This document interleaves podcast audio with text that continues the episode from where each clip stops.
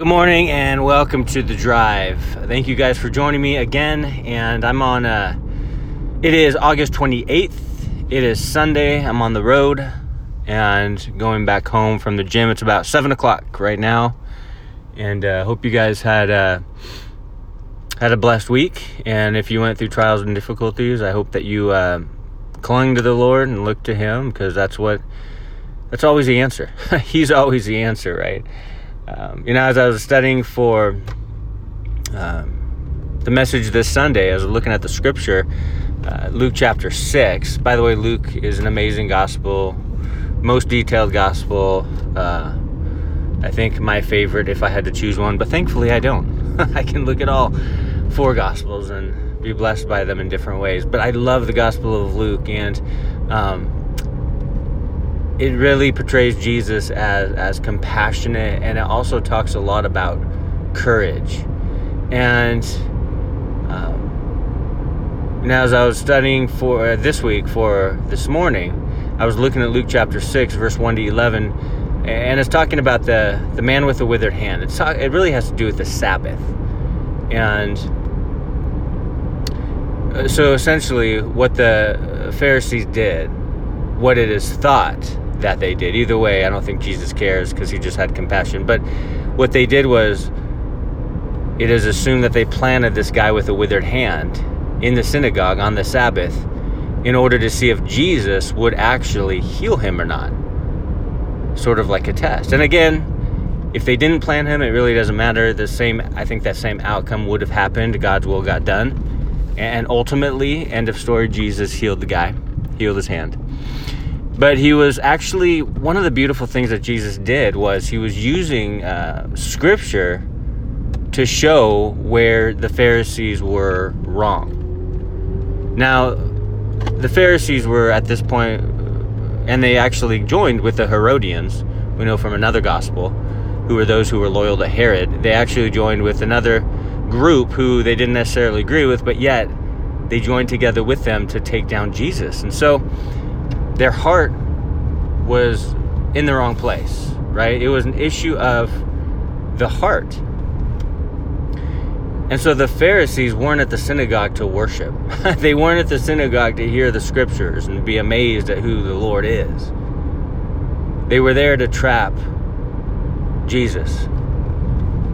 They were there to take him down, to prove him wrong, to accuse him. Now, the, most of the issues that come up in our lives are issues of the heart. God talks a lot about the heart in His Word. And one of the things that has to happen with our hearts, you guys, is that it has to be guarded. You know, reference uh, reference Philippians 4 4 through 6. But our hearts have to be guarded against criticism, against accusations, against judgment, against all these worldly things that the Pharisees were actually guilty of. Our hearts have to be guarded. Well, how do we do that? Well, we pray. We have thankful hearts and we pray. Push back against those negatives by worshiping the Lord, which worshiping God is always a positive. It's always a blessing, right? It, it often puts our hearts in the right place. And we know that's what it's about. Our hearts have to be like, I've never done a counseling session while I'm counseling someone over the last 15 years. Never done one where they said, you know, the problem that I'm having in life is just that, you know, I, I went to the wrong school. Mm, no, that's not really the issue. It's never been an issue when I've been counseling. Or the problem in life is because, you know, I just, eh, it's the heart. The core issue is often, and I would even venture to say always, the heart. Where is your heart?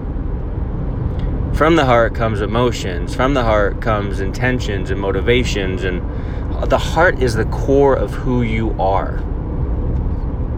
And so when we have issues, oftentimes we look at the external and go, look at look at all these issues around me, like ahead of me, and I'm surrounded by these issues. But oftentimes, it's not what's outside; it's what's inside that's causing the issue. And you guys, I'm not even saying like it's your heart that's causing the problem. You know, it's my heart. I'm always the problem. I'm not saying that. But when it comes to issues and difficulties, oftentimes it is the heart, whether it's our heart or the heart of another.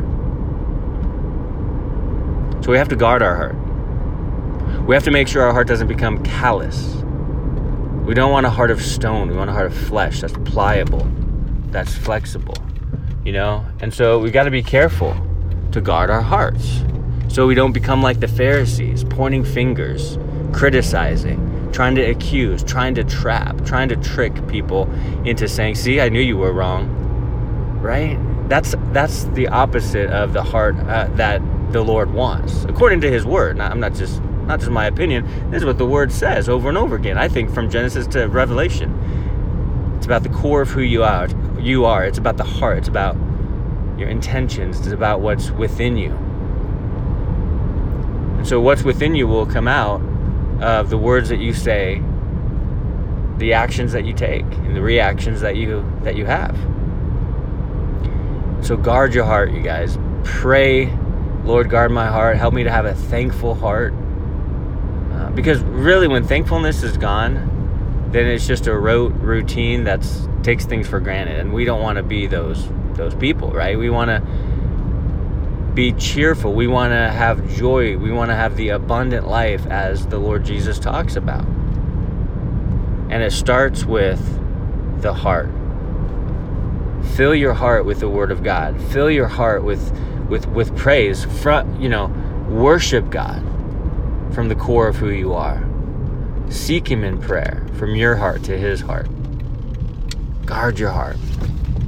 Well, that's it guys. There's just a quick thing on my heart this morning. I just wanted to share with you guys. I hope you have a blessed Sunday, continually uh, seeking after the Lord and looking to Him, learning from His truth, learning about Him through His amazing Word. God bless you. Talk to you next time.